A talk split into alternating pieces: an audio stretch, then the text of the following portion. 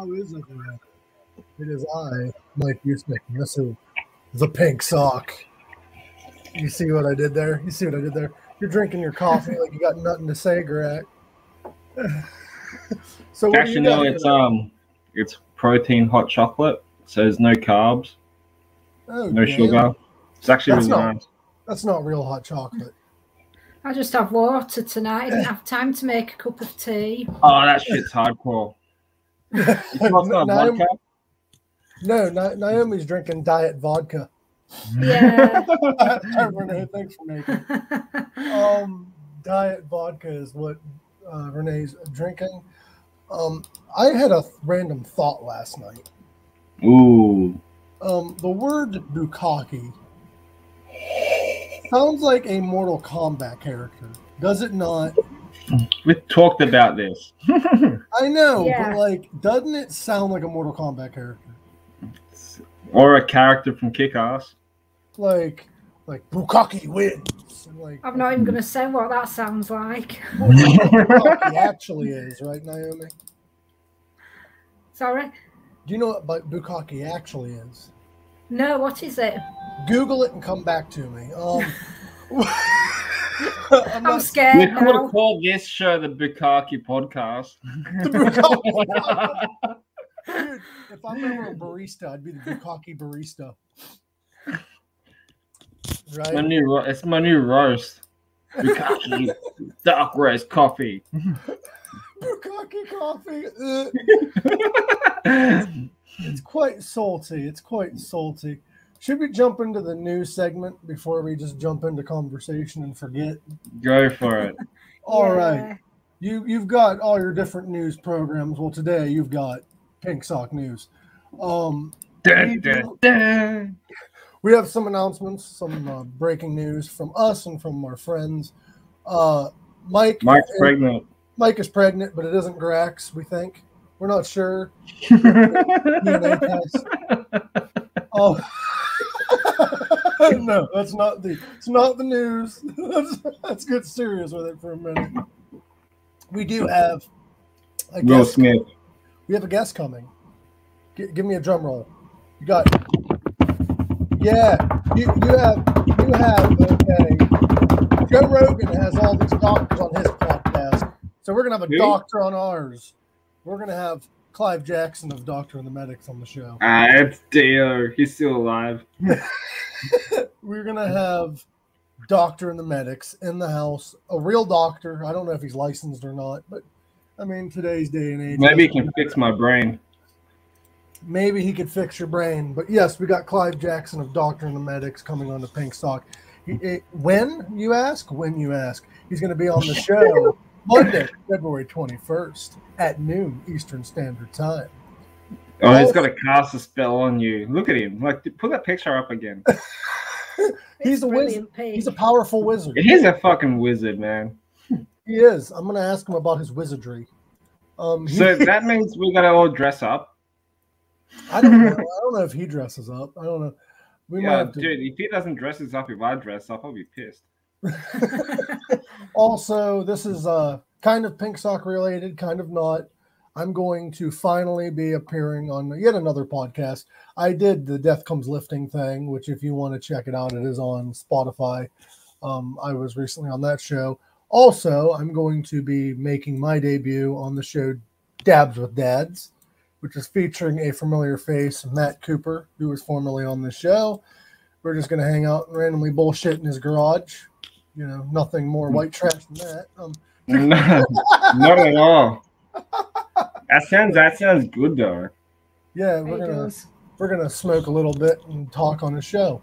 Um, it's gonna be fun. It's gonna be entertaining, and I might make more appearances on the show. We shall see. Also, not Pink Sock related, but one of our supporters, and we support them as well. We do have, uh, what is it? This Friday? Yeah. it's this, this Friday we have Carrot Top is going to be on In the Trenches. I really hope Carrot Top is at his A game because I really want to see him make freaking Ryan sweat because you can't get a word in edgewise with that guy. I've heard like Oh really? he's like he Michael- looks like he's about to rob a bank or steal a kid. he does.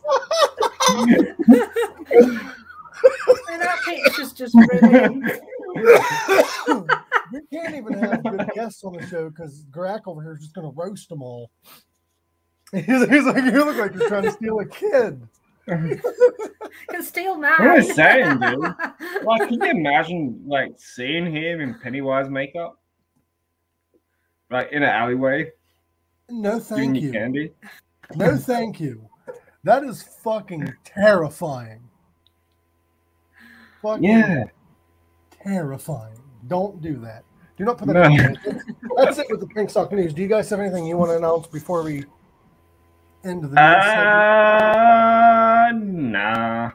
No. You, you don't have any more videos coming of you? I just don't have the time. The last video I put up was uh five days, six days ago. I put up a cover of uh Comeback Kid's Cross. It's from the new album Heavy Steps, and it Oh, I featured that. it featured uh um the singer from Gojira as Ghost Burgles in that song. Oh, Actually, nice. The video, the video, the video clip is very trippy though. It's, but it's so cool. Doesn't Gojira have a new album too? Yeah, it came out last year. It's actually pretty good. It got like metal album of the year or something. Damn, dude. I thought that was gonna go to like Biebs. But it's fucking, it's pretty good. I thought Justin yeah. Was gonna win Metal Album of the Year.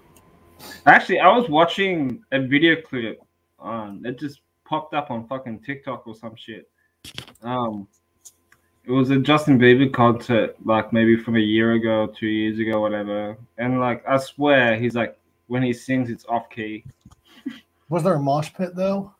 No, it was just like a bunch of 16 year old girls screaming at him just because he took his shirt off.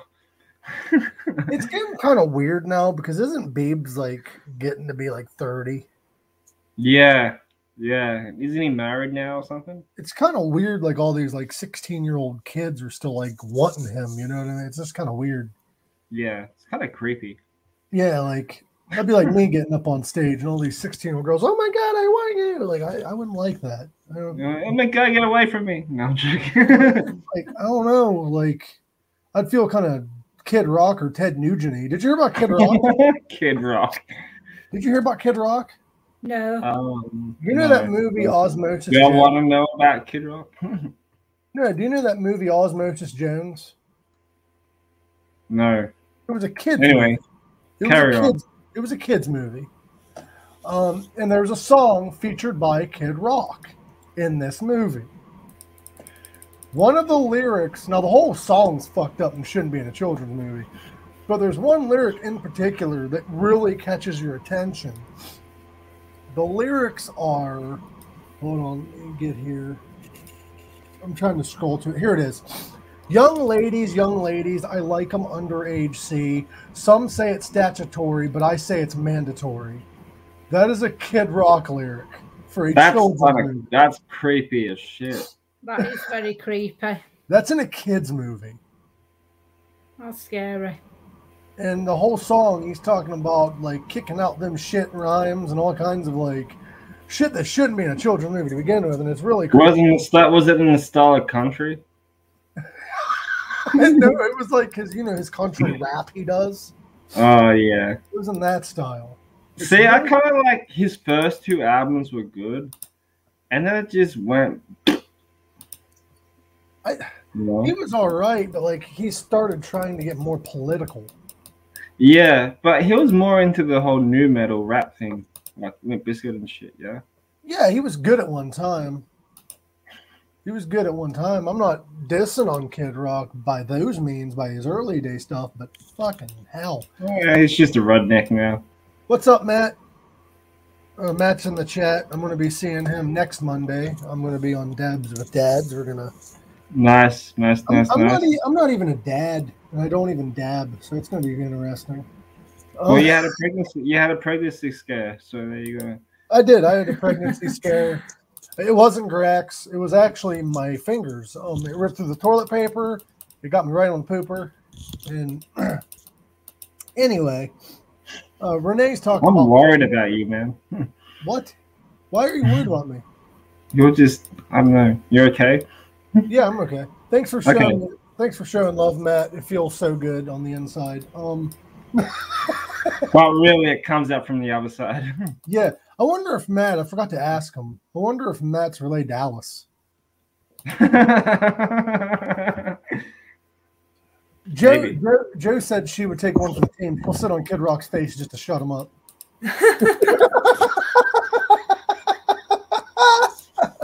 I like how Matt Yeah. calls me Bubba. Like he still calls me by my prison name. Your prison name, Baba. Big Bubba. Did you ever see the movie um, My Cousin Earl? No, no, no. You need to watch it.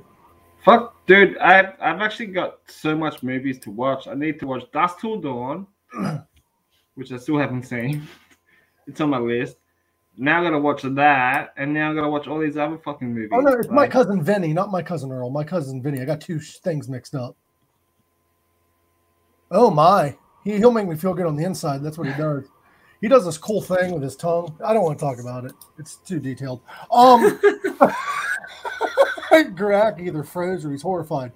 But uh, my my cousin Vinny, my cousin Vinny's the name of it. I was thinking of like a TV. Like my brain mashed two things. But have you seen my cousin Vinny? No. It's a Joe Pesci movie. It's like an Yeah. earlier Joe Pesci movie. It's about this kid.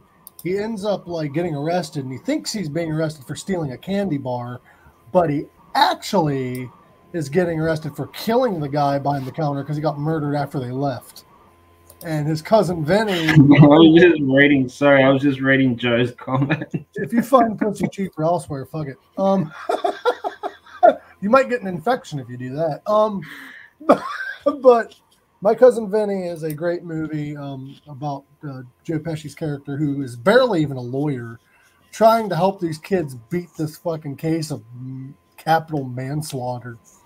And it's like, what the fuck? What are you doing, Grak? Sorry. Yeah, what, what are you doing? like what? He's he's flashing. He's flashing the camera. yeah. Oh, You- no, you- I think He was flashing the camera. He was. She just sorry, I had shit lighting. she just choked on her chicken nugget laughing. There's there's There you better, go. There's I look more shiny now. Sorry, guys. You're I had good. shit lighting from before. Can we fin- can we edit that out? Yeah, we can start the show all over. Hold on, let me go back to the beginning. I'm just kidding. Yeah. Let me just hit the rewind. Renee Yeah, I choked. look more shiny now. So yeah. Renee in the chat choked her chicken. So give her a round of applause. She choked her chicken. Oh, she choked on her chicken. Never mind. He- he- I- I hope you're okay. I, I just choked on my chicken nugget. Well, Dude, there's there's Yeah. better ways to die. than like, choking on a nugget. She's gonna be in the next episode of A Million Ways to Die or whatever it's called, Thousand Ways to Die. Like she's. Did you? Okay, let's talk about podcasting real quick because there has been controversy right now surrounding Ah, yeah. surrounding Joe Rogan. Um, Joe Rogan recently got in trouble for spreading misinformation when it comes to COVID vaccine stuff. I'm not going to get into the politics of it right now. I'm just going to get into what he's being attacked for. Um, he's being attacked for spreading misinformation. Now, his show, he interviews people of all different mindsets and just lets them talk. He doesn't necessarily say one way or another he'll talk about his own experiences, but he won't say that he's a scientist and he knows what he's talking about. No. He just talks to the people, and he's getting in Yeah. trouble for spreading misinformation. And he's like, "No, no, no, I was just having a conversation with somebody. I didn't tell people what to do. Yeah, exactly. Yeah. Like he's not telling people to do this or do that. Like he is a smart man, but people just think that he's just a dick. Well, did you hear his apology Yeah. that he released recently? Um, I think I saw that up on Facebook.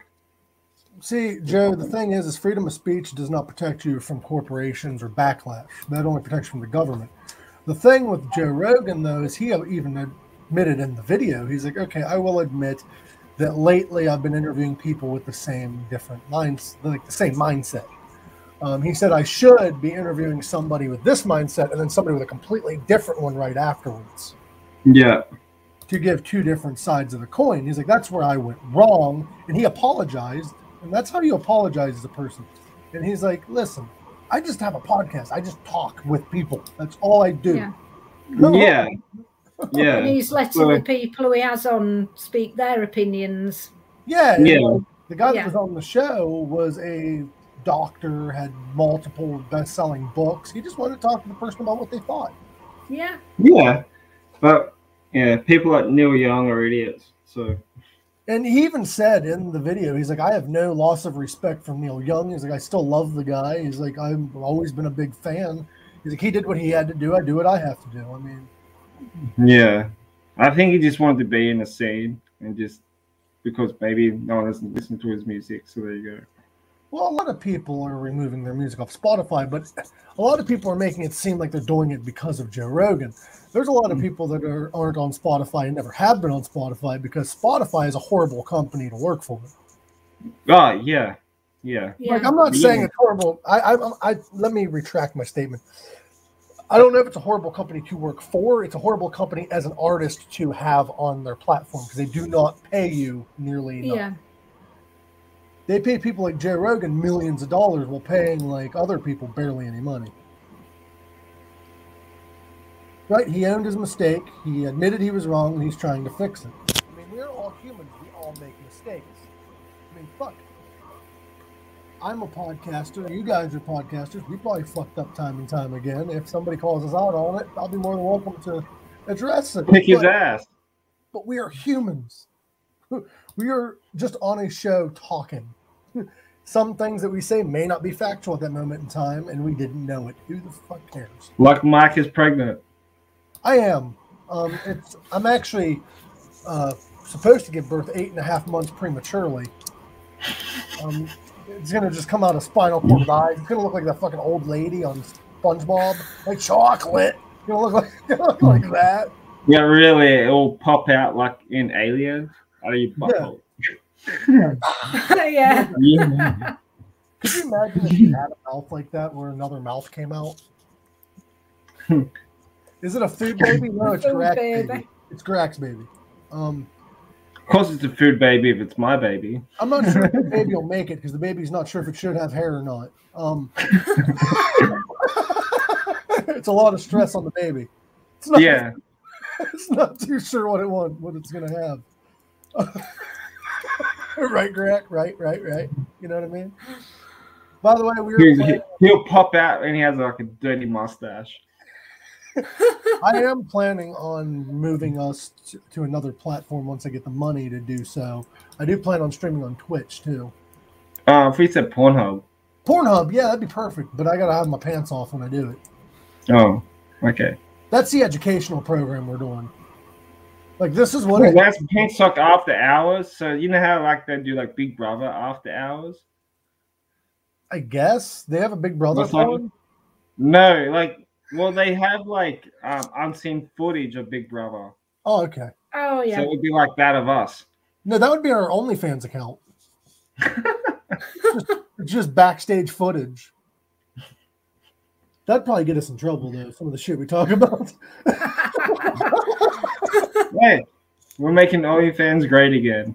You, you, you think the show's bad when we're on the air. you should hear the shit we say off the air. you You don't see the shit we say on Instagram Live. You don't have to pay money for Twitch, but um, Twitch, I heard, is a better uh, platform for like streamers like us that stream the podcast because people can send money and shit and gifts. Hmm. So I can pay my rent. Yeah. Dude, we do have a Patreon, but it's not active right now. Yeah, fuck that, man. I was thinking about booting it back up, but you know how hard it is to keep track of all these socials we already have, plus that. It's like it's like having five or six kids and you're I mean, trying to like look after is- If I was able to find a way to make money off of it, I wouldn't mind running all this shit and working my ass off doing it. But I haven't found a way to make money yet. Not saying that it's about the money, but it'd be nice to make something. You know what I mean? A dollar or two. Like, come yeah, on. yeah, a dollar Oh, or two an episode, maybe. That'd be cool. Right. Come on, guys. Like Mike wants to come to Australia, so he needs the money. I have a feeling I'm A dollar or two a day will get him here by next year. in the arms of the angel. Keep talking. She will.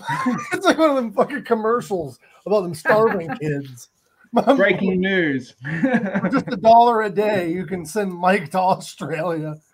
Hang on, wait, wait, wait, wait, wait, wait, wait.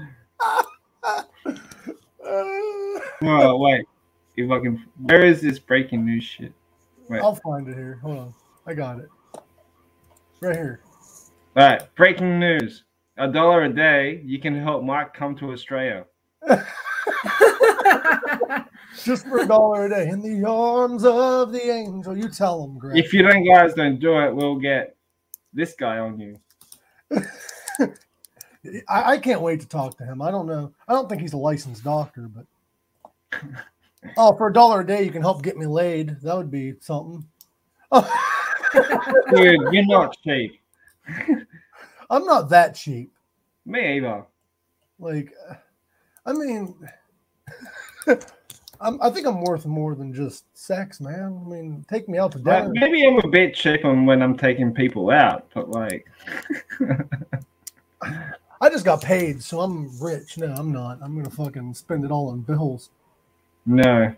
Isn't getting older a bitch, man? You got a bills and responsibility. Ain't that shit? Yeah, it so you gotta wipe your own ass and shit. I fucking hate it. God damn, I miss. I, I love you too, Renee. Uh, I miss like when somebody else wiped my ass. Which I got a question. Speaking Oh of, shit. speaking of ass, um, this is my therapy. Um, have you ever like got a real bad itch on your asshole? Hear me out. A real, a real bad itch, and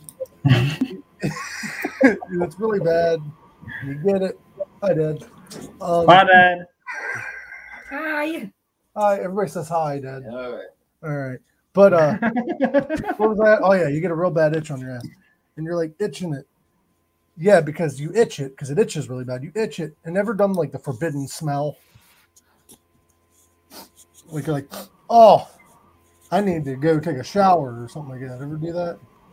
no. Oh, me either. I was just No. just conversation. Um Us Australians are normal, dude. just just normal. Just for dogs. Yeah. What the hell? I love how like nobody ever wants to talk to me, and until I'm live, like nobody ever wants to talk to me. Oh, yeah, that my phone now. We've got messages coming up. Yeah. Oh Every damn! time. Uh, okay, breaking news. Um, my child is here, according to Joe Bashir. Um, this is this is huge. This is what our child would look like, Greg. Are you ready? Oh, I want to see this. I want to see this baby. Go for it. Oh, all right. This, this child looks just like me too. Um. Uh, hold on. Let me get it to save here. Uh, my child. Here we go. This is my baby. My child. Is it the thing from Lord of the Rings? It's a big reveal. We got to do this. We got to. Breaking news. Good. why, is it look, like- why does it look Is it like that chick from Spider Man? The kid looks great. It actually like the, the photo kind of looks like young Beebs. I don't I don't know if I like. it. Yeah, he does. Isn't that isn't that isn't that MJ from No Way Home? Yeah, from home? yeah. Whenever I saw that scene where they're like, um, "You guys have a Mary Jane too," I was waiting for them to like pull out joints, start smoking. Yeah. Remember how we we're talking about on the last show in, uh, in Instagram how they should bring in like the three different penguins? yeah, The next awesome. Batman film. yeah, Like Dan, Danny DeVito's penguin just rock up like in a wheelchair, but like twenty penguins are pushing him. I think Danny DeVito's penguin would whoop all their asses. Oh, dude, because he had pen. He was like the first one to have penguins with missiles. Right? That's kind of like Doctor Evil. I want some penguins with freaking lasers attached to their heads. No, wasn't it sharks? It was, but yeah. that's if Doctor Evil was the penguin. Oh, that's what I was Yeah. saying um to somebody at work one night. I was like, oh, they should do a prequel of Doctor Evil They was talking about it. because that'd be great. Yeah. That would be good. And like how it became evil. Like, Well, they did that with Goldmember, kind of. yeah, but I want like a good three and a half hour movie. A bit- well, they were gonna do they were gonna do a Austin Powers where it was just all the movies and his life through Doctor Evil's eyes. Yeah. But I think they canceled it after Vern Troyer died. Ah. Yeah. But they could easily like photo, like um, what do they call it, CGI them, and Yeah, they start doing that in all movies now with people that passed away. Yeah. Stuff like that. They've done it with um the guy from Ghostbusters. yeah, I heard about that. Yeah, it was kind of kind of weird. Speaking of uh, mini me, um, Vern Troyer, I don't know if you guys knew this or not, but he had a sex tape that got leaked. Oh yes, I heard about that. Yeah. Whoa, wrong. Give me a second. Greg's like, I need to watch this. I want to, I want to get rid of the audio in that tape and just change the audio to "Mini me, stop humping the laser beam." Instead of stop pumping the laser. yeah, that video is the best porn on the internet. I'm not lying. Oh, I've not more seen breaking, it. I've not more seen breaking the video. news, guys. More breaking Mini-me. news, guys. Ready? Hit the breaking news. If you bring that porn up on the screen, you're gonna get canceled.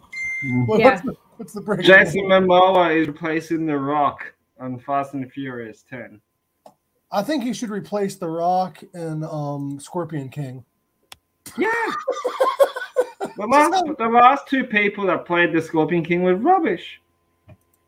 Just have uh, Jason Momoa replace The Rock in every role. But you can't replace The Rock because he's my stunt double.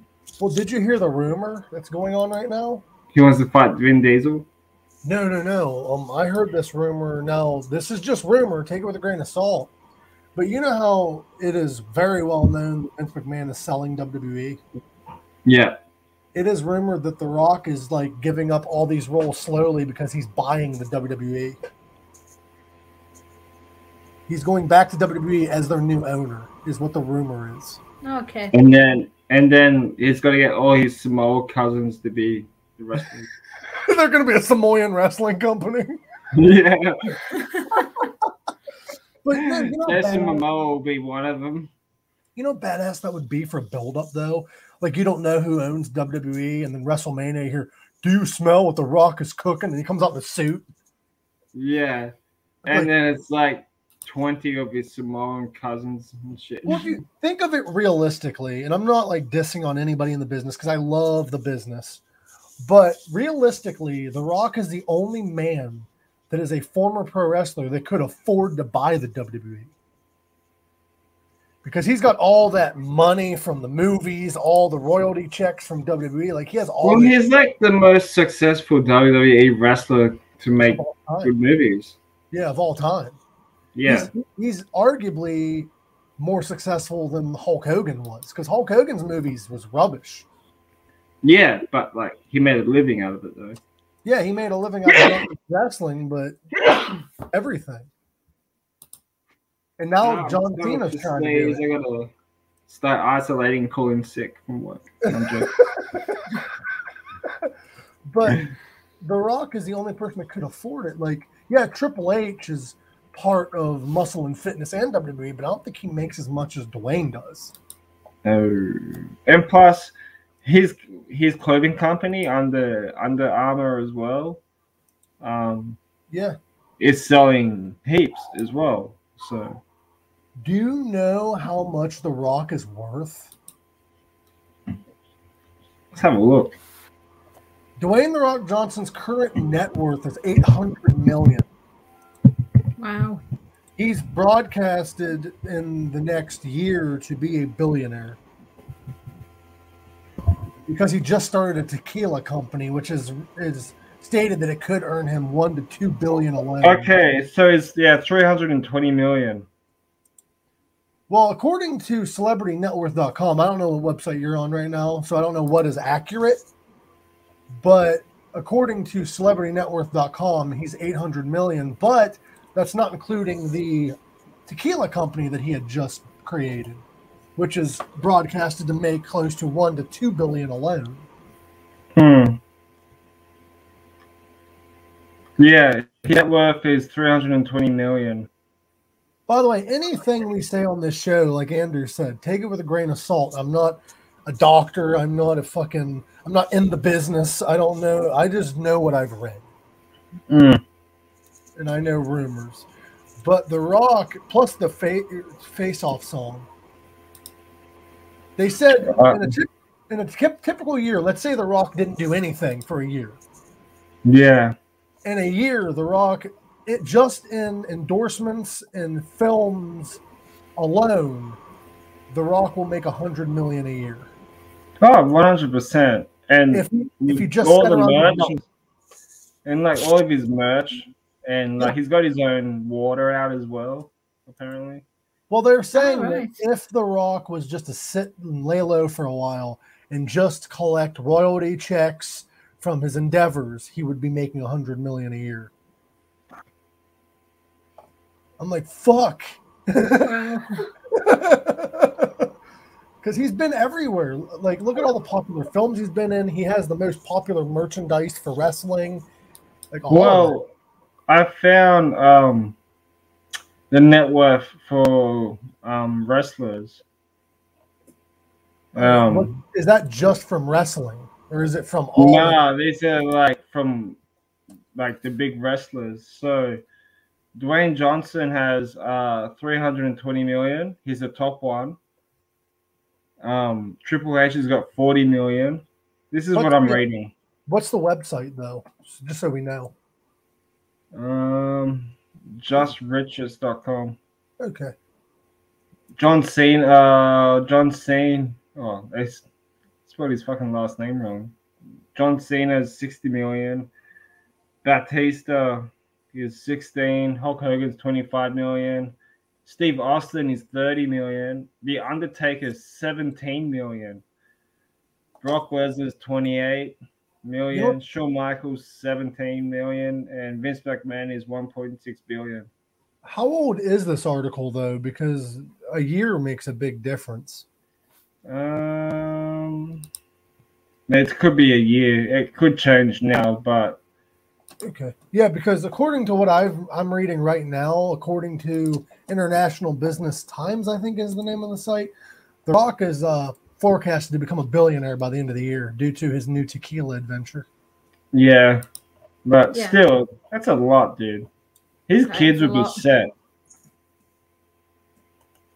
Now, let's see something here. What is the WWE worth? Do you think if you were to throw out a number? A lot. Wouldn't it be like over the billions? WWE, I think, like it's all a matter of opinion and what Vince thinks it's worth. But if you were to go based on just revenue, let's say just it costs whatever the revenue is, the company is worth $322.8 million. Oh, okay. I thought it might be a bit more than that. Um, they're close to 350 million, which is normal for a wrestling company of that stature. WCW sold for like, I think, 10 million because they went way under what they were worth because they just Yeah. to sell. Yeah, The Rock would have the most because of his business ventures. Is it kind of sad that Vince McMahon is only like the lowest, highest paid wrestler? And he's the owner. He's the fucking owner, and he makes less than the top five people. I know it's it's kind of it's kind of funny in a way. It's like the owner of the company is like getting a, a less than you know those wrestlers that I just called out. Like, Well, you know why? If you look at the other wrestlers, though, they have other ventures. They do other things. They actually Yeah, work their yeah. asses off. Vince just focuses on WWE. Whatever WWE makes is what he makes.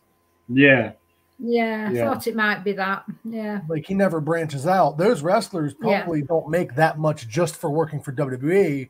They make that much on merchandise. They make that much on. Vince doesn't have much merchandise, if at all. yeah, Except for like, remember the No Chance in Hell shirts they used to sell? yeah. I remember those back in the day. Other than that, you don't have much merch. Like, come on, man. Victor Chalfon would have better merch than that. Fucking Victor He Chalfon's do? rich. I think he's buying WWE actually. I think I read that somewhere. But like, yeah, I a read, lot, some, dude. But I read I read somewhere that Victor. I know. I, know there was like a feud. What's that? I read somewhere that Victor Chalfont might be replacing Ryan Roxie in Alice Cooper's band. But I, Seriously? no. Come. I think it will just stick to photography. But what were you gonna say about a feud? Um, didn't like Batista had a feud, like with Dwayne Johnson or some shit, saying that like his movie sucked. John Cena did have a feud with The Rock, and it's kind of ironic looking back because John Cena's like, Well, you were in Hollywood trying to make it big. I was here busting my ass off each and every week, and now John Cena's doing the same shit. Yeah, Oh, with his fucking we got my? Filip- we got my Filipino boy in the chat. He's my Filipino love boy. His name Oh. uh, Frederick Overstreet. He's uh he's great.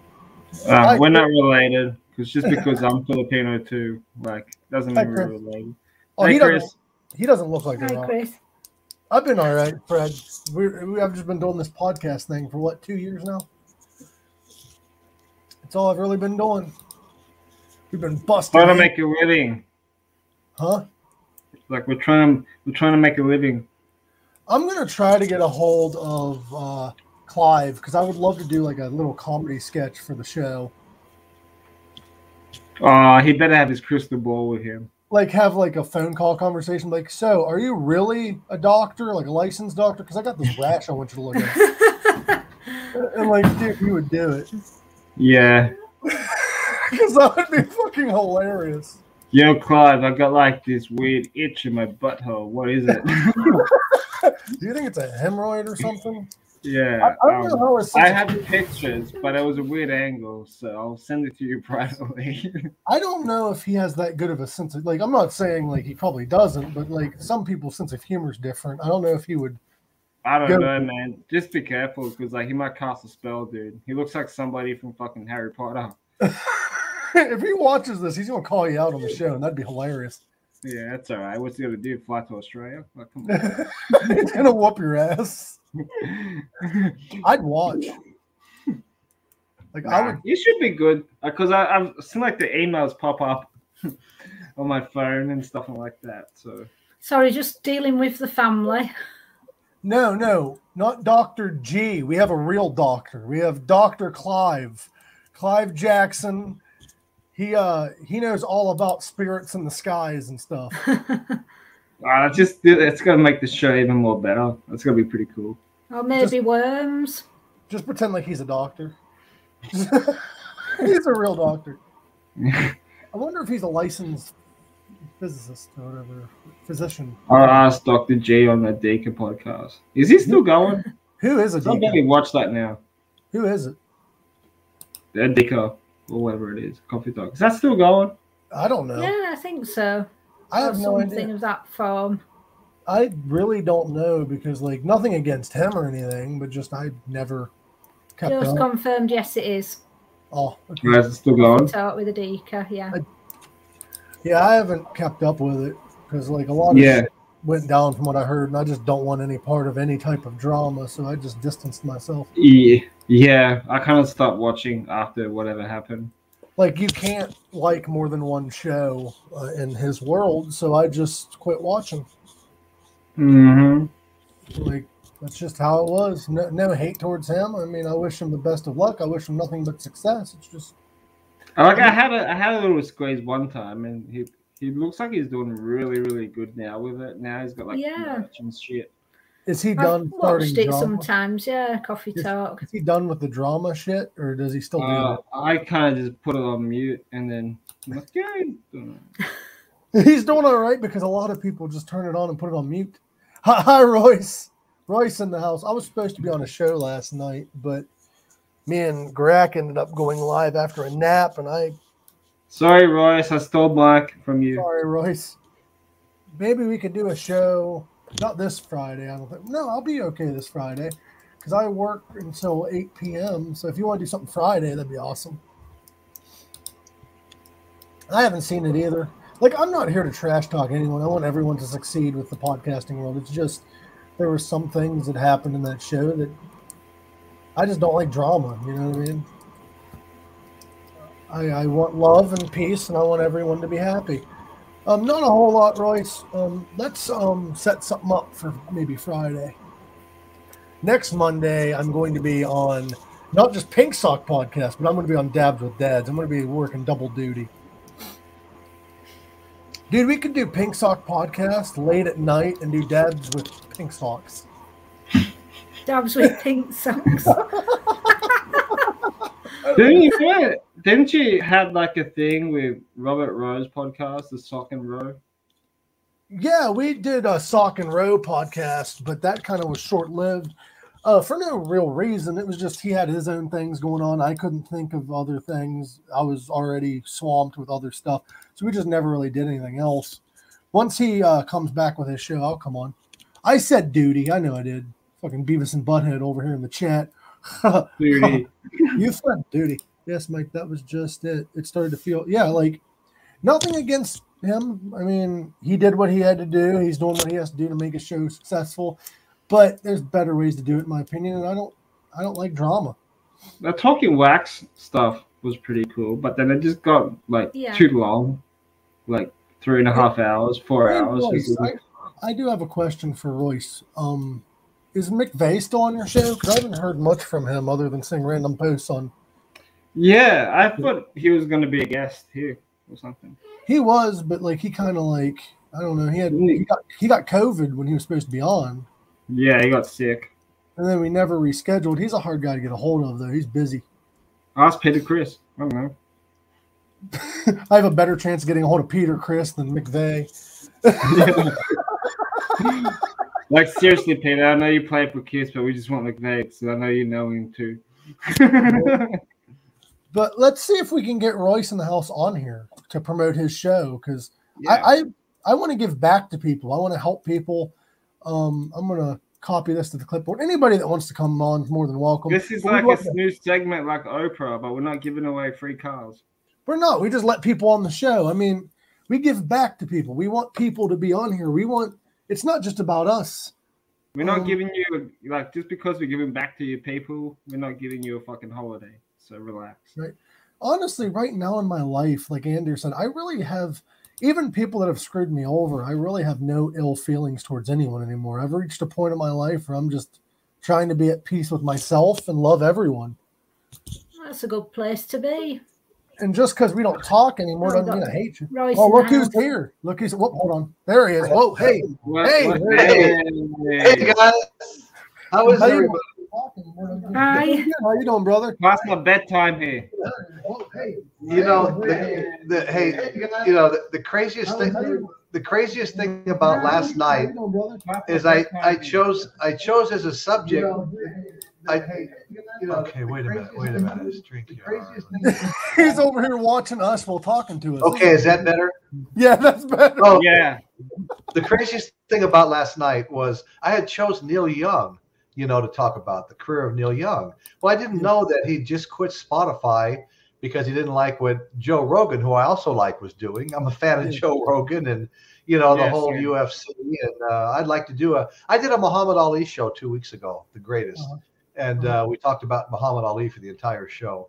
And I was a huge Muhammad Ali fan, and you know, boxing isn't what it used to be. I'm a huge UFC fan now, and I like Dana White, Joe Rogan, and all those guys. I had no idea uh, Neil Young quit Spotify because of the, Joe Rogan's kind of anti-vaxxer type things that were up, and uh, it's turned into a huge thing. It's been all over the news this morning with uh, rumored like the Foo Fighters are going to leave Spotify, and you know what I'm saying, and other people have followed followed Neil Young, and so I posted my show on a couple of sites like this Woodstock show site, you know, that's got a million people members, and I posted my show on this Peace Hippies whatever Flower Power site, you know, because it was Neil Young, you know, and the controversy that ensued, it was like hundreds of people were chiming in and either hating on Neil Young, which was my show last night, or uh, or really supporting him. It was actually like about three to one in favor of Neil Young. I have an idea, Royce. Yeah. Since there is this controversy, Friday we should do an episode about Joe Rogan. Oh yeah. There you go. no, seriously. So that you're not like leaning one way or another or losing any of your audience, just do a Joe Rogan episode and say fuck it. Right. And you know, I wanted to do, you know, I've been trying to branch out because to tell you the truth, I think the vinyl unboxing's gotten a little bit boring. You know what I'm saying? Because everyone's And, uh, it. you can only, you can only, I mean, I've done the Stones twice, the Beatles twice. You know what I mean? I, I'm trying to find more interesting stories now, and uh, even branch out a little bit. Like I said, Muhammad Ali. It'd be fun to do a Conor McGregor show and some of these other people, and uh, even like Sugar Ray Leonard. You know, fastest man alive. I mean, there's so many cool like boxing and UFC shows you could do that'd be a lot of fun. You know. Mhm. And uh, so I'm kind of looking at some of that and uh, trying to plan my next show. But boy, am I confused after last night. Well, I got I got an idea for a show, and I would love to do this with you once I get time to do it. We should do a one hit wonder show where One hit wonder. I like that. Yeah. where we do like where are they now? Like, did they have any other good songs that wasn't Right. a hit? Right. Yeah. Like, kind of like that because there's bands that I love that are one hit wonders, like Men Without Right. Hats. Right. Well, Like- you know th- that's true. It, it's true. Um, it's true what happens to people. Like when I was a kid growing up in Henderson, Nevada, just outside of Vegas, we had a boxing gym in Victory Village, which was kind of like where the port where we all lived at one time. And that's how we all got started. It was kind of like government housing, old army barracks, and then right in the middle of the all the government housing was a boxing gym, and it was some really notable guys that boxed there. And one guy would come in, Sugar Sugar Bear Bryant won the middleweight championship of the world. And as a little kid, I'd walk out my front door and he was reading the meters, the water meters up and down the street. It's like he's a middleweight champion of the world. He couldn't quit his day job. You know what I'm saying? I mean, is that like insane? But and then I when I was doing my Muhammad Ali show, I discovered that someone started talking about Leon Spinks, and the last time they saw him, he was working at a, as a janitor at a high school. Leon Spinks had actually beat Muhammad Ali once. He's working as a, as a janitor at a high school. I know that's not a one-hit wonder, but it's just what happens to people as time goes on. You know. That kind of reminds me of ever seen the movie The Wrestler? Yes, I have with Mickey Rourke. Yeah, Mickey Yeah, Rourke. Great Good movie. Yeah, it's a great movie and it's very real for the wrestling world. But yeah, right. but that kind of reminds me of him because he was like this Hulk Hogan type guy, and then now he works at a meat factory. right, right. Yeah, no, that that's exactly right. And boy, I tell you what, I didn't. Mickey Rourke was a nice looking guy, you know, and I didn't. I didn't. Rec- if I if I hadn't known it was him, I wouldn't even have recognized him in that movie. With all, you know, this plastic surgery and stuff. Didn't he get plastic surgery Yeah. like a car accident or something? Yeah, Like Yeah, his face got all messed up and shit. That's awful that that yeah happened. very. He, he looked very different, you know. Um, uh, it looked that bad, but I mean, he didn't look like Mickey Rourke, you know. I heard a rumor that a few years ago he was trying to get back into boxing. Oh my God, I hope not. Yeah, I mean, you know, I mean, I did see him fight a couple of times, you know, but he was never, you know, never up at, you know, any high uh, level or anything like that. Just looked like more like somebody that would go to a gym and just do it for fun. What do you think of Mike Tyson coming back into boxing? I hope that I hope the hell he does it. Come on, He did. Look what happened- Look what happened. Well, I know him and Roy Jones had that kind of a, uh, well, I, I, it was more like a sparring session. You know what I mean? Uh-huh. Uh, nobody was really trying to knock anybody out, but it was fun to watch. I watched it and I enjoyed it. But so- uh, just, just to see two two old greats out there, you know, going at it, and they both still look good. But the problem is, you know, it's like Muhammad Ali uh, had uh, Parkinson's syndrome, not disease, but syndrome, from too many blows to the brain stem. You know, and the last thing in the world I want to see is guys. You know, they didn't know when to quit. People don't know when to quit Yeah. world. They keep going. They don't know when to quit. Even when even when you could tell Muhammad Ali was really slipping, he'd come on TV and say he's coming back. He's going to make a comeback, and the whole world would get excited. You know, like he was going to come back and be a champion again. But they just keep going for too long. But when you watch those fights, like the trilogy with Smokin' Joe Frazier, and those fights where they fought 15 rounds and uh, and they hit each other for 15 rounds, and sometimes it was 110 degrees at night outside when they were fighting. I don't know how any of them are still alive. You know, I think with Muhammad Ali, most of his brain damage though was caused because of his fighting style. Because he would just sit there and take the hits until the end, and then he'd knock the person out. yeah, and, he, sometimes he'd kind of carry people because he called the fight. He wasn't ready to knock them out yet. Yeah, You know what I'm saying? He always felt like some of the fights he could have ended quicker had he wanted to. But when he got to the sixth sixth round and he called the fight in the sixth round, he went out there and just took care of business and was, you know. If he would have, if you if he would have fought a little differently, he probably wouldn't have had as much brain damage as he had. Yeah, he could take a hell of a punch, and you know, the older he got, the more of him he had to take. You know. Did you hear Mike Tyson wants to fight? I think what's his name, Jake Paul. No, I haven't. I haven't heard who he wants to fight now. I just, I just keep hoping it doesn't happen. Well, Jake Paul keeps running his mouth like he can beat this guy and this guy. And he said in an interview, he's like, I just uh, went all these rounds with an undefeated boxer. I want Mike Tyson. and Mike Tyson's like, I like to see you try, bitch. well, you know, it's kind of it's kind of funny because I had a uh, some fight fans on the show with me with the Muhammad Ali show, and one of the guys was a you know a guy that's probably 15 or 20 years younger than me, and he came from the era where Mike Tyson just mowed the whole field out like one round knockouts and stuff like that. Mm-hmm. And I asked him, I said, you know, question that always comes up is who do you think would have won between Muhammad Ali and uh, Mike Tyson if they were both fighting in their prime? You know, now Larry Holmes was one of the last people to defeat uh, Muhammad Ali, who used to be almost a sparring partner of Muhammad Ali's and was much younger. He was in his prime when he pretty much in his prime when he beat Muhammad Ali, and just to get a big fat paycheck, he said, I'm the only one that can beat Mike Tyson. And he came out of retirement, and Mike Tyson knocked him out, which, which, I expected at that stage of his career. But I always figured Muhammad Ali because he was so fast and fought so many big, strong guys, you know, with Frazier's and uh, Earnie Shavers and Ken Norton's and, you know, uh, George Foreman's and, well, Sonny Liston, the big ugly bear no one was supposed to be able to beat. Knocked out Sonny Liston a couple of times. I always thought Muhammad Ali would win because of the completely different fighting styles. And this younger guy that I expected him to say, "Oh no, no," uh, he goes, "I agree with you. I love Muhammad Ali. Completely different style. Uh, um, you know, uh, Tyson couldn't even uh, connected. He would have just kept him away long enough." And the guy went on to say that, and he was a local local guy.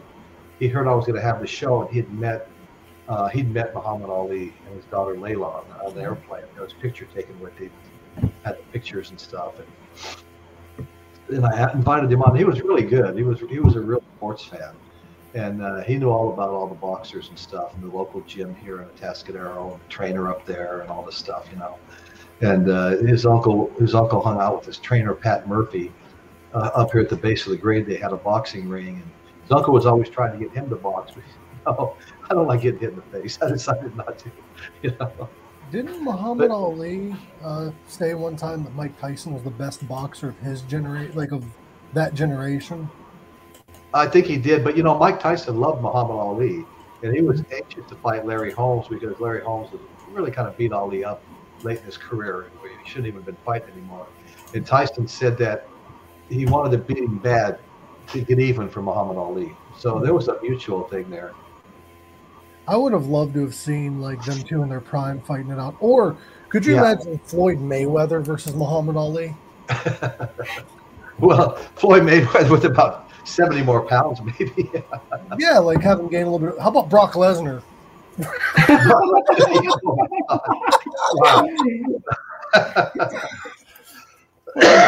would, that would have been that would have been crazy. But you know, my introduction to Muhammad Ali, I was in I think sixth grade, and my next door neighbor Dave Larson banged on the door and, and ran ran in laughing and he goes, "Have you heard the? Did you have you heard any of the fight?" And we go, "What are you talking about?"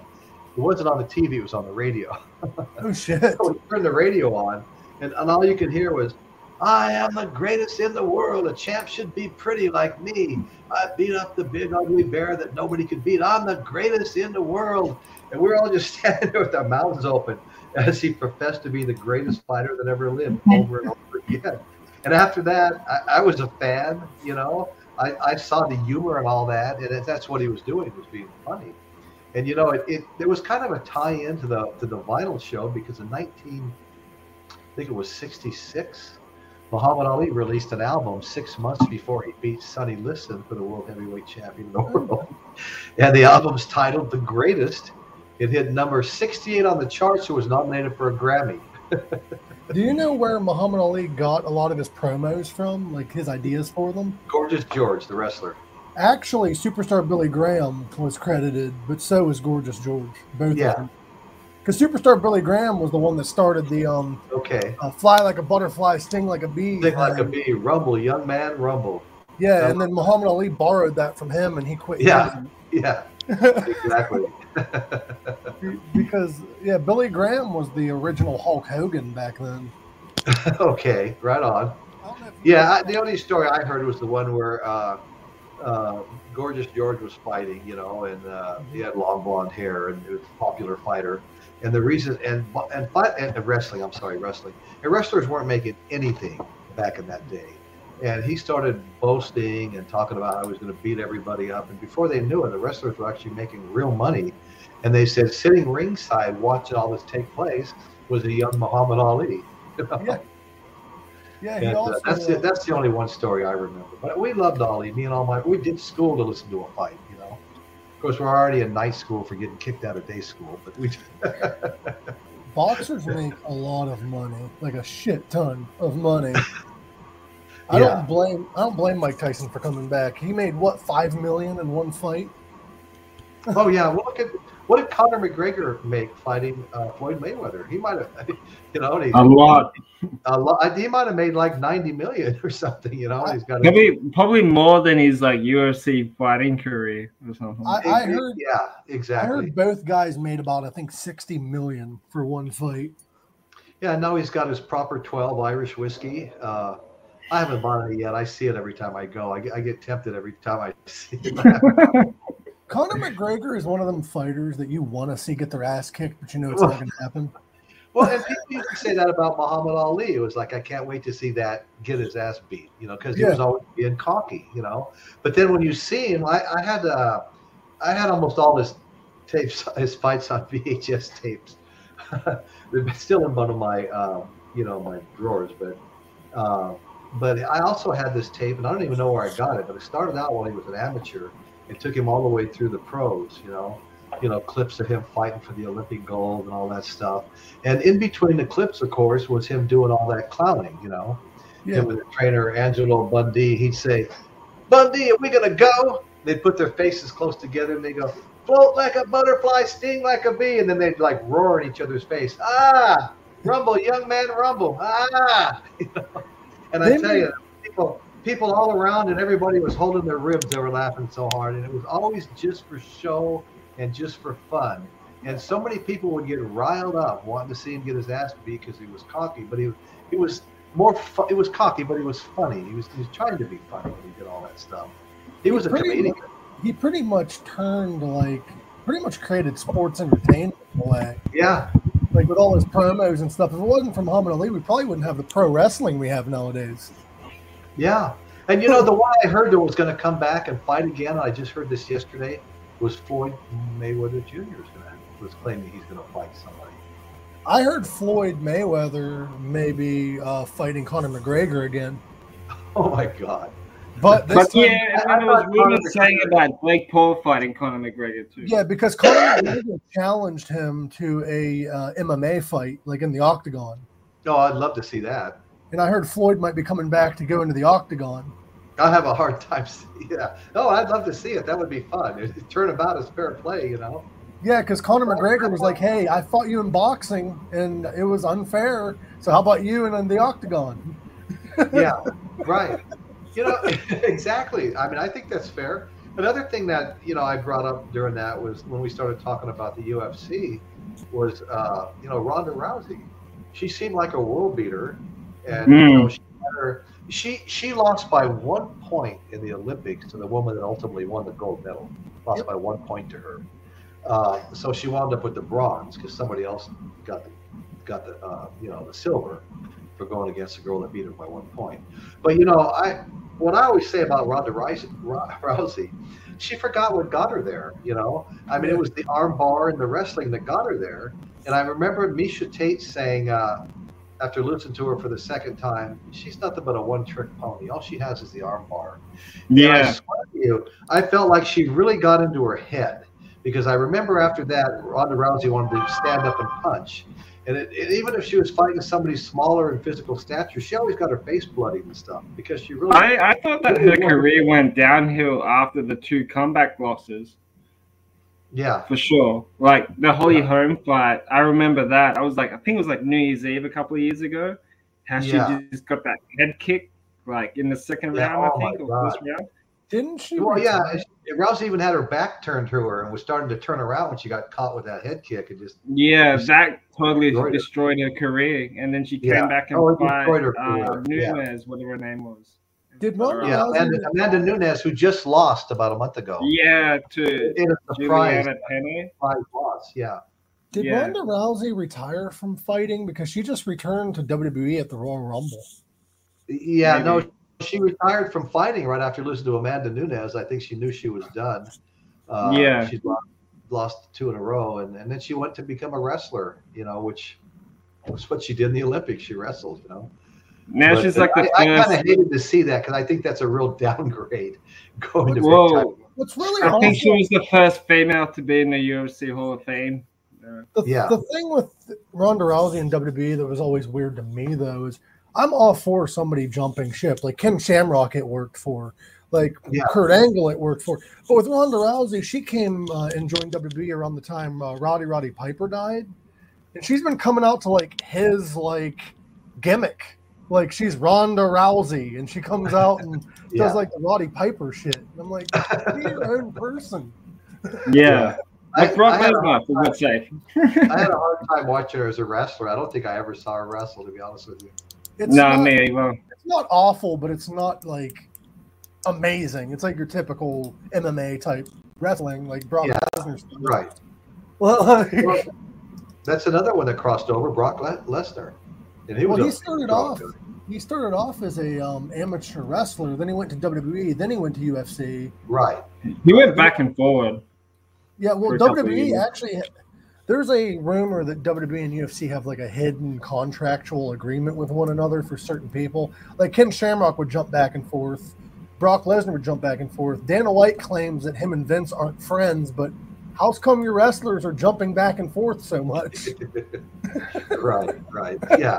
like Brock Lesnar fought what is his name, Mike Hunt or whatever his name was. Yeah, Yeah. He, he fought almost everybody, it seemed like. You know? Yeah, he fought Mike He- Hunt he- and then came back to WWE and then went back to UFC. Yeah. Yeah. You know, he, he was a big, strong guy, but a couple of times he, he almost looked like a ballerina stumbling around the ring on his tiptoes. yeah. Did you- Brock Lesnar had to cut there. I think he had to cut weight to be in the heavyweight division. He yeah, I can imagine. Yeah. Yeah. He was a super was heavyweight. too big. Right. Right. Did you hear right. the interview with him? They uh, asked him, they're like, uh, Conor McGregor stated that he could wrestle any WWE wrestler in the octagon. Any. Any. So they, okay. so Yeah. they interviewed Brock Lesnar, who is in the UFC, and they're like, Conor McGregor said he could fight anyone, past and present, in the, Uf- in the WWE. What do you have to say? And Brock's like, I'm taking shits bigger than that guy. he walked away. Well, you know, one of the one of the funnest times I had was like, okay, so I had a couple of friends that like to gamble, and Vegas would send planes to California to pick us up, and um, and so we we fly back there, and, and they give him tickets to see um, the third fight with um, uh, Randy Couture, and um, I don't know why I can't think of his name. He trained right here in town, Chuck Liddell. It was their third Yeah. fight uh, Couture won the first one, Chuck Liddell won the second one. So this is going to be like the end of the trilogy. Who really is the best? So we fly back there and uh, take a take a limo over to the fight venue. And, and what was funny is when you walked in, it was like everybody strutting in the hallway at the fight venue was strutting around like they were all UFC fighters. You know, it's like it, it was kind of funny to see. So we get in there, we watch all these preliminaries, and then here comes the big fight. We're waiting for it, and I'm standing up in the middle of the aisle, and a friend of mine sitting up, you know, several rows above me, looking looking down on me. I, I just waved to him, you know. And uh, he, this guy that I'm talking about, may have been the biggest fight fan I ever met in my life. He loved the fights, and uh, went back and saw a lot of live fights and stuff. I, I've seen a few, but uh, so I'm standing there in the middle of the aisle. I look up, and walking right up the aisle at me is Thomas Hitman Hearns. I'm like, oh my God, it's Tommy Hearns. And he walks right up, and I stick my hand out, and I go, "Hey, Tommy, man, I always loved watching you fight." He goes, "Very, very nice, polite guy. Oh, thank you very much. I'm glad you liked it." And as I was holding his hand, I looked up over my shoulder at Kelly, uh, you know, who this buddy of mine that was the huge fight fan, looked like he was about to start crying. I was standing down there holding on to Tommy Hearn's hand, smiling at him. He wanted to be he wanted to be right next to me so bad he couldn't even take it, you know. That's awesome.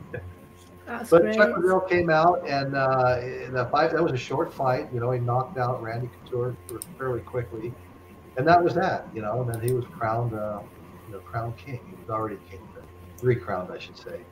But uh, that that was really a fun time back there. Another one I got to go see was uh, uh, Sugar Shane Mosley fighting. Uh, oh, the the Golden Boy. Uh, gosh darn it, it's, it's horrible getting old the Golden Boy, Golden Boy Productions, uh, great fighter, great uh, Latino fighter. What's what's his name? Golden Boy. I, I'm not a knowledgeable. I know you guys all know him. Oscar De La Hoya. Yeah, I saw Sugar Shane Mosley fight Oscar De La Hoya live, and that was a really, that was a really good fight. You know, we had the worst seats, and I thought Oscar De La Hoya was winning, and I, don't know when I watched it on TV where I could see, it was clear that she so Shane Mosley won, who was given the fight. Oscar De La Hoya, Hoya, Anders, thank you. I, I've never I appreciate seen, it. I don't think I've ever seen a fight in person, but I have been to a wrestling, a few wrestling events. Yeah, yeah. And the one that I got to see, which is kind of cool because all of them don't wrestle anymore, is I got to see Ric Flair teamed up with Shawn Michaels versus John Cena and I forget who his partner was. I think Carlito. And they were and they were all for wrestling. I'm like, none of these people are even in the business anymore. and Ric Flair retired like two years, That's after- funny. four years after that. well, you know, I, I grew up in Henderson, just outside of Vegas, and then we had our Las Vegas Convention Center where, you know, we, all, we went to all our rock concerts, and when they had and wrestling matches, they were there. And uh, me and my friends kind of got into the big time wrestling back then when we were teenagers, and we drive out there and watch the fights. And uh, you know, and it was funny. They had the tag teams, and I can't remember the names anymore because we're talking about, you know, early 70s, late 60s, early 70s. It's been a long, long time. But finally, this one, uh, it was a black fella, you know, and he won the heavyweight wrestling championship of the world. And now the kind of uh, audience started changing. Everybody from, you know, the West Side was coming out to watch their champion. And, uh, it- and it was all staged, and it was pretty obvious. His name was Earl, something Earl. And uh, he finally lost one night, and they practically tore the convention center to the ground. Jesus. Oh my god, we're in the middle of all these riots, and they're ripping shit off the walls and stuff. Like, oh my god, I'm like 17 years old. We got to get the hell out of here. My dad told me this story. There's this guy. Now in wrestling, there's people called jobbers. Their job is to literally lose every night. Well, there's this guy who, this guy that couldn't win a fucking match, somehow got a championship match, and that was his first win of the year. He Okay. beat this guy for his title, and people, oh people fucking went ape shit. ape shit. Yeah, They're like, he can't win a fight, and he won a title. Like they're all freaking out. that's so funny. That's kind of like this one guy. He was world champion for like six months, and he lost at a house show. It wasn't even televised. They showed up on TV. Somebody else had the championship. And they had to explain to people what happened because the guy's contract Wow. ended the night before, so they couldn't have him lose it on TV because he wasn't under contract anymore. right, right. So they had him lose on an untelevised event. right. That's funny, man. Did you see But that video? yeah. So that was it. Was always kind of a good time watching any of that stuff. But uh, Did you see that that? video? There was a UFC event. It was uh, Brock Lesnar, I think, had just won the UFC title or something happened of that nature. And he was walking through the crowd, and apparently Mark Calloway, better known as The Undertaker, was in the crowd. He looked at Brock Lesnar, hey, you want to do this? and Brock's like, what? And he's like, you want to do this? and he walked away from him. And it's crazy because, like, a year later, they ended up actually wrestling. wow. Which makes That's you cool. wonder, like, are they can like are the by any chance? well, you know, I, I I do have to show respect to all these big time wrestlers because when you see the the acrobatics and stuff they do. And they stand up on the top ring and fly through the air and land, you know, face first, back first, you know, elbow first, whatever. And you know, they hit they hit the mat and make all the noise. If, you know, if they hit if they really hit the guy in the throat that hard with the elbow flying off the top ring, it, it crushes windpipe.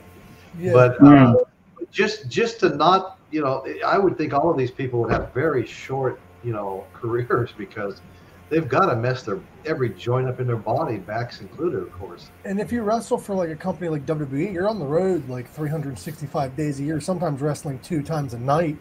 Oh man, That's Like- crazy. Yeah, your career is short.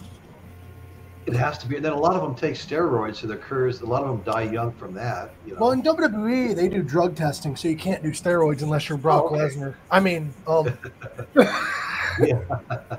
that man got arrested for human growth hormones. He failed a So who, UFC. who did? Brock Lesnar. Oh, okay, okay. I must have missed that. He was in UFC, He took their drug test. He just passed WWE's drug test, took UFC's, and they found human growth hormones in the system. Wow. I'm like, Yeah, yeah, you know, uh, Anders Lindholm is correct. You know, they deserve respect for their art. I mean, there's a lot to it. You know, anybody can't just get go in there and do that. I know it's a controversial take, but I still consider it a sport because of what they Yeah. go through. Yeah, yeah. Well, you have to be an athlete. No, no, no two ways about that. Right? Like I tried getting into wrestling, I couldn't do it. Like, like I couldn't. No. We actually might have a wrestler on this podcast. I'm just trying to pull some strings Oh, and bring him on. yeah. I want to like branch out and do comedians and shit too, but like I don't know who. To Yeah, call. you know, I I, I, want, I have to branch out too. I mean, I've gone a year doing most of the vinyl album unboxing, and I read a really cool story today. It wouldn't really be about a vinyl album unboxing, but it was a a pre Led Zeppelin, pre New Yardboards, pre pre Yardbirds period uh, story about Jimmy Page, and I thought it was really cool. I could almost do a sh- show out of that. Not a real long one, maybe a thirty minute show, but that would be fun. you but, could do uh, a long ass show on just the Yardbirds. What are you talking about? No, no, I know. That's right. That's right. That's right. And then when they morphed into the New Yard Yardbirds with the Led Zeppelin lineup, that was great. They went went Led Zeppelin disbanded. They went to Scandinavia and stuff to fulfill some uh, unfulfilled concert from the original Yardbirds. And uh, Are, are there still Yardbirds still around with one original member? I don't, not that I'm aware of. Because I, as like as of six or seven years ago, I saw that they were still kind of around, but I don't know if they still are now. Yeah. I don't know. I, I don't think so. I know that they had three of the greatest guitar players, you know, between uh, Jeff Beck, Eric Clapton, and um, of course Jimmy Page. And Jimmy Page and Beck at the same time. In fact, when they disbanded in '68, Beck had already started his own album, and he asked Jimmy Page to come and lay some tracks down in the studio, which he did. Jimmy Page was a spectacular uh, studio musician in England. At one point, they say he might have played on 60% of the albums that were produced at one studio because Damn. everybody wanted. Yeah, the band's Page. still around. Yeah, they're still around. Oh, are they? All Okay. right. Yeah. Cool. Um, as They of um 19 reformed in '92. yeah, Ah, and they just got a new bassist in 2015, a new backing vocalist and percussionist in 2015, and then a new lead guitarist in 2018. The So only pretty much the only remaining member, original member, is the drummer. yeah, the drummer. Oh, okay. Okay. What what was the lead singer? Blonde hair, Keith Reef or something like that? The Um, Yardbirds? I- I They've had, what- they've had various. Wh- Which Yeah. singer? Keith Reef. Keith Reef. Uh, Wasn't that the original singer? And uh, Yeah, he died in '76. Okay. Okay, that's too bad. He was He died. He uh, he was also the lead uh, singer. I think he was in another band because he left the Yardbirds. Uh, I think he appeared on a Rod Stewart album. Oh, okay. if Yeah, I think mistaken. I think I might have heard something about that. Now that you mention it. yeah, he was on a Rod Stewart album, Right. which is cool, cool in and of itself. But yeah, the Yardbirds are still around, but the only original member is the drummer, That's something. right? yeah. That's like the Beach Boys. The only original singer, I think, is the the only original member is the singer of the of uh, Yeah, Boys. you know they were they were just here at a winery, being a Robles here in Paso Robles, nine miles up the road from you. I really, I never got to see him in concert. I really kicked myself for not going. I guess Alice Cooper is going to be there in April with Ace Frehley Oh, uh, nice. to see that. The last the last concert Betty and I bought tickets for was the Rolling Stones on their No Filters tour, and that got canceled because of COVID. No. And we Oh. got tired of waiting and finally got our money back. Now I don't know what I'm going to do if they come on to coming to California because they were going to be in San Diego and and we were going to fly down there and had hotel rooms already booked and all this stuff. And it was like, can we get our money back? And they were like, well, no, they didn't cancel. They just postponed. That's And if you read the fine print, you hmm. don't get your money back on a because they're postponed. They're still going to do a show. It's like, well, when? Well, we don't know.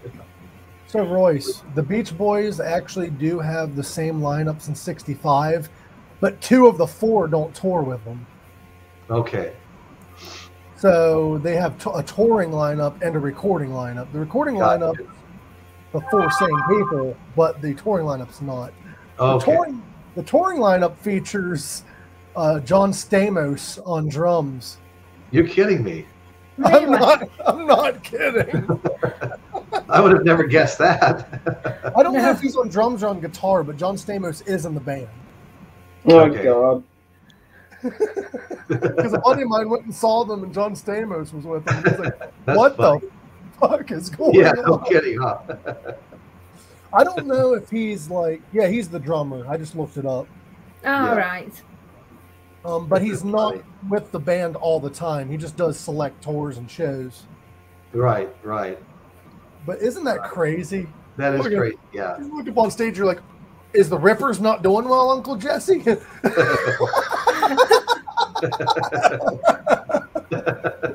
Fucking playing. oh man. I tell you you- what, I was I was doing that Neil Young show last night, and I remember months back we did this Southern rock show, and of course, you know, we all had a little bit of like uh, Leonard Skinner and stuff, and there was that little controversy between Leonard Skinner and Neil Young. You know, Neil Young was putting down on uh, Southern Man, and then they they snapped back with Neil Young, don't remember, and, there, and it was like a you know they were putting each other down, Leonard Skinner Neil Young. So I really wanted to get that. I had that song, you know, uh, I had the Skinner song, you know, but I didn't have the Neil Young song, Southern Man. So I found the album. It was a double album set. It was really expensive. I ordered it. It was going to show up a day before the show. And what showed up was an album I'd never even heard of, a double album set that I just paid 60 bucks for. I'm trying not to say that too loud, you know. But I just paid 60 bucks for an album I'd never even heard of. And I just like freaked out the day before the show because I wasn't going to be able to do my little competition between the two. So I wound up, you know, sending it back, getting my money back, and I, I found a nice double album, brand new double album, uh, with, not with the song that I was looking for, of at Walmart, you know, in colored vinyl and shit. I got all excited. Well, this is the next best thing. At least I'll have something, and I can at least talk about the story and what I was trying to do. So anyway, I went to get that album last night so that I could uh, show it on my Neil Young show, and I just built put these new shelves up around the corner and all my vinyls on there and all this stuff. I took everything out three times last night, never found it. Damn, bro. So once again, I didn't have what I needed for the Neil Young show. See, it happens when you're live, though. Oh my God! It only happens when you're live, doesn't it? So we're doing that Joe Rogan episode Friday? Yeah, Well, you know, we should think about that. I, I, I just, I don't know. I was so sketched out yesterday after reading all these comments and people just ripping on Neil Young. I'm getting ready to do a Neil Young. I didn't know how. Well, to tell you the truth, I wound up getting six new subscriptions from that whole little controversy. You know, Oh, nice. and uh, I was like, "Well, wow!" You know, it's uh, it actually turned out okay, I guess. And like I said, the comments were running like four to one in favor of Neil Young. You know, and it's not like people don't like Joe Rogan, but the Joe Rogan crowd was kind of real. Uh, they were pretty, they were pretty rigid. Let me put it that way. The thing with Joe Rogan is, is like, he's not necessarily like he hasn't came forward and said don't take the vaccine and shit. He just brings people on and lets Yeah. them talk. He has conversations with people. He don't say one way or another. And, and, you know, I'm a Joe Rogan fan. You know, I like all those guys.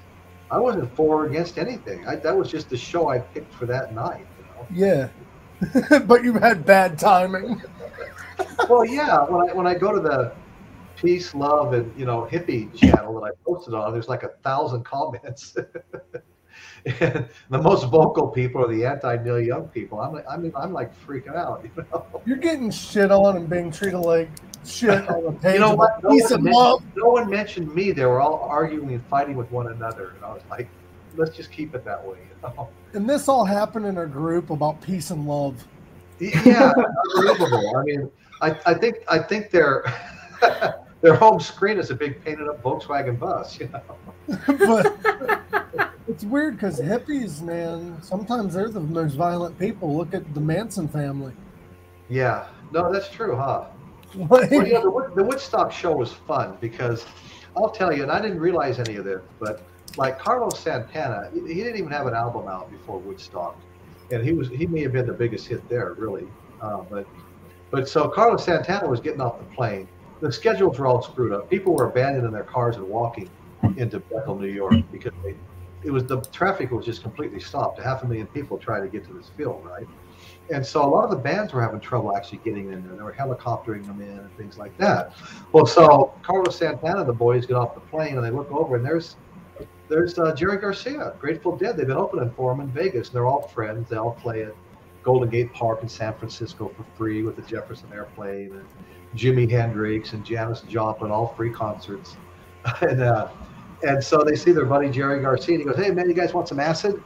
And uh, and, and they, you know, they, they talked about how you know they were all taking acid, all the Santana group. They were all taking acid. It was a big thing at the at, during the times. if you're friends And, with Jared uh, Garcia, so- you're taking acid. So so uh, Santana goes, "Well, I don't know what time we're going to go on." And Garcia goes, "No, no, no. You're going on two shows behind me, and, and that's going to be like 11 or 12 hours from now." So he's like, "Okay, great." So the whole band Santana takes LSD, and two hours later, when they're peaking, somebody comes and finds them and says, "There's been some cancellations. People haven't shown up. You're on." Oh fuck!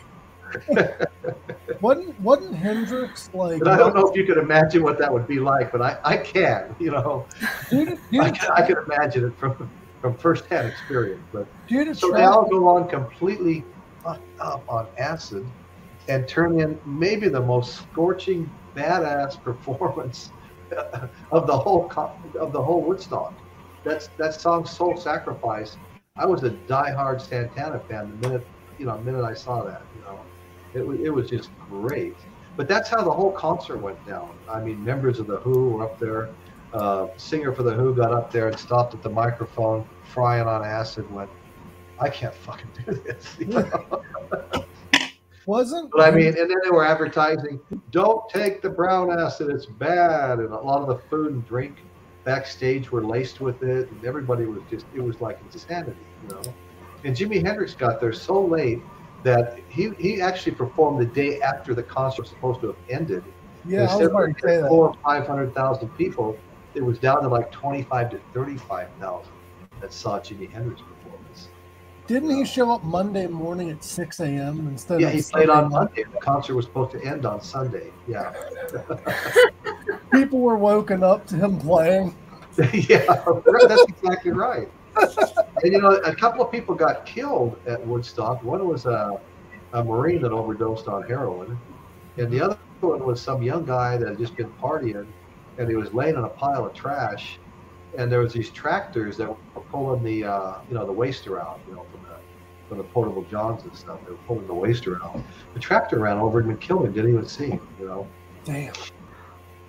Yeah, there was a couple deaths. Wasn't there another death, like somebody dehydrated and died, or was that a different festival? I'm thinking I don't know. I don't. I didn't hear about that one. I only heard about those two. Maybe There might have been more. There might have been more. there was there was hundreds of injuries. You know, I mean, back then they still had pop tops and stuff. You know, there was like, you know, probably probably a couple of thousand foot foot injuries and cuts and things like that. Heat exhaustion.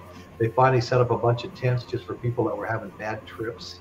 A couple of hundred people an hour were staggering into those tents trying to get calmed down. You know, Did I you mean, hear about? like the most wildest thing ever. Did you hear that Frank Zappa was asked to play there? I think I did hear that. And Yeah. he said he said it's going to be a mud hole, so he doesn't want to go. You know, there was a huge list of people that were asked to play there that never, that didn't want to. John Lennon, I think, was one of them. Yeah, I, Led Zeppelin was asked. Mhm. There, there's a there's a long list. I had a, I have it written down in my podcast file or something. I, I know, I know a lot of bands were asked, and the Woodstock lineup. While they do have a lot of big names, there was also a lot of names that like nobody knew. There was Yeah. Oh yeah, no, there was a lot of people in between. You know, yeah. uh, a lot that don't really get mentioned on the uh, the credits or the posters and stuff of who was there. There was a lot of people. There, there was a lot of bands I really enjoyed, like Country Joe and the Fish. You know, they were there and they had that song about Vietnam. You know, one, two, three. What are we fighting for? Don't ask me. I don't give a damn. Next stop is Vietnam. You know, I went looking for that album before the show and I couldn't find it. I found some Country Joe and the Fish albums, but not the one with the Vietnam song. That was huge. But I mean, the whole the whole thing, just setting the whole thing up before I started talking about the concert, was all about the times we were living in at the time. Mm-hmm. I mean, you had all of these anti-war protests. Only like 35% of the people in 1966 still supported the Vietnam War. You had civil rights marches. You had women's rights marches. You had Latino rights marches. You know, Cesar Chavez. They were all trying to get the field workers. You know, get them to be treated like human beings. You know, and have decent pay and stuff like that. And it was like every there was a, every, any type of protest you could imagine from the You 60s also, you was all taking place as the backdrop of Woodstock happening. It was supposed to be, just be three days of peace and you know, peace, art, and love. You know, wasn't at that time. I could be mistaken. It might have been a year later. Um, around that time. hi Danny. Hi, Danny. Around that time, um, Hendrix was in relation to the Black Panther movement, wasn't he? Uh, well, I know Timothy Leary lived with some Black Panthers in Africa. They were all exiled together. And Timothy Leary, of course, was an LSD guru. He was a professor at a university that was promoting. Hey, Caitlin, that was promoting LSD as something that you needed to do long before, uh, long before they even made it illegal. You know, so he was living with Black Panthers. Now, I actually don't remember anything about Hendrix and the Black Panthers. Yeah, I uh, saw a documentary the other day about Okay. how Hendrix was in relation with the Black Panthers.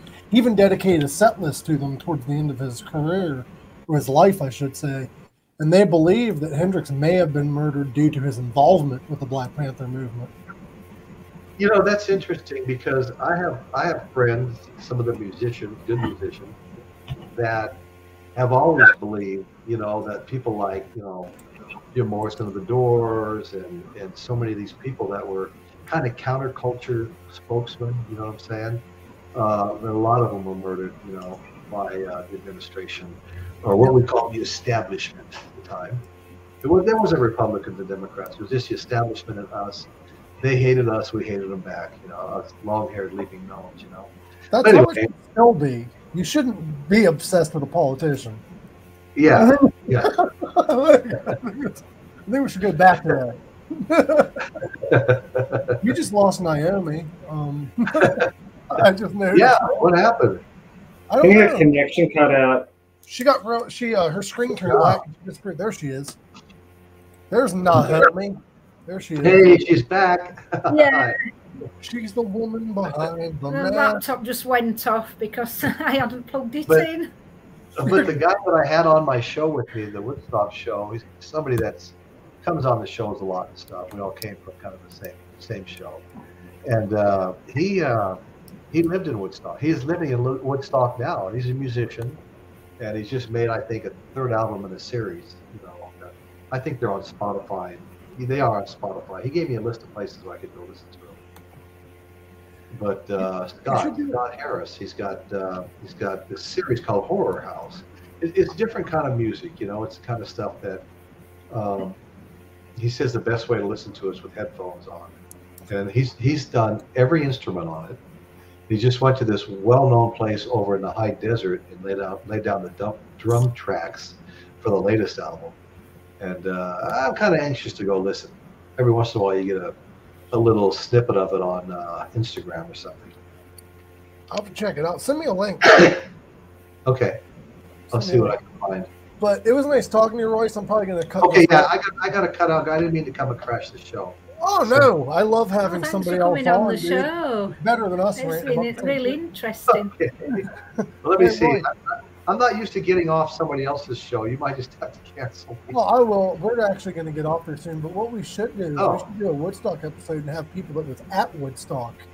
Oh, I know. I, I actually ran an ad uh, on Facebook wanting to have wanting to someone that had been to Woodstock to the festival to get a, get a hold of me. I wanted to have them on the show. They might not remember it though. That's the problem. Just find old footage on YouTube. Do you remember this? yeah, but this was you. Were you there? right, right. Was this some- you behind the train? Fucking. I've seen so many videos of like Hendrix concerts where everybody's tripping on acid and dancing. Oh yeah, yeah. So it's kind of hard to find people that wasn't. I heard a Yeah. rumor before we go. I heard a rumor that Jimi Hendrix would never enter a concert with a set list. Oh, I, I believe that.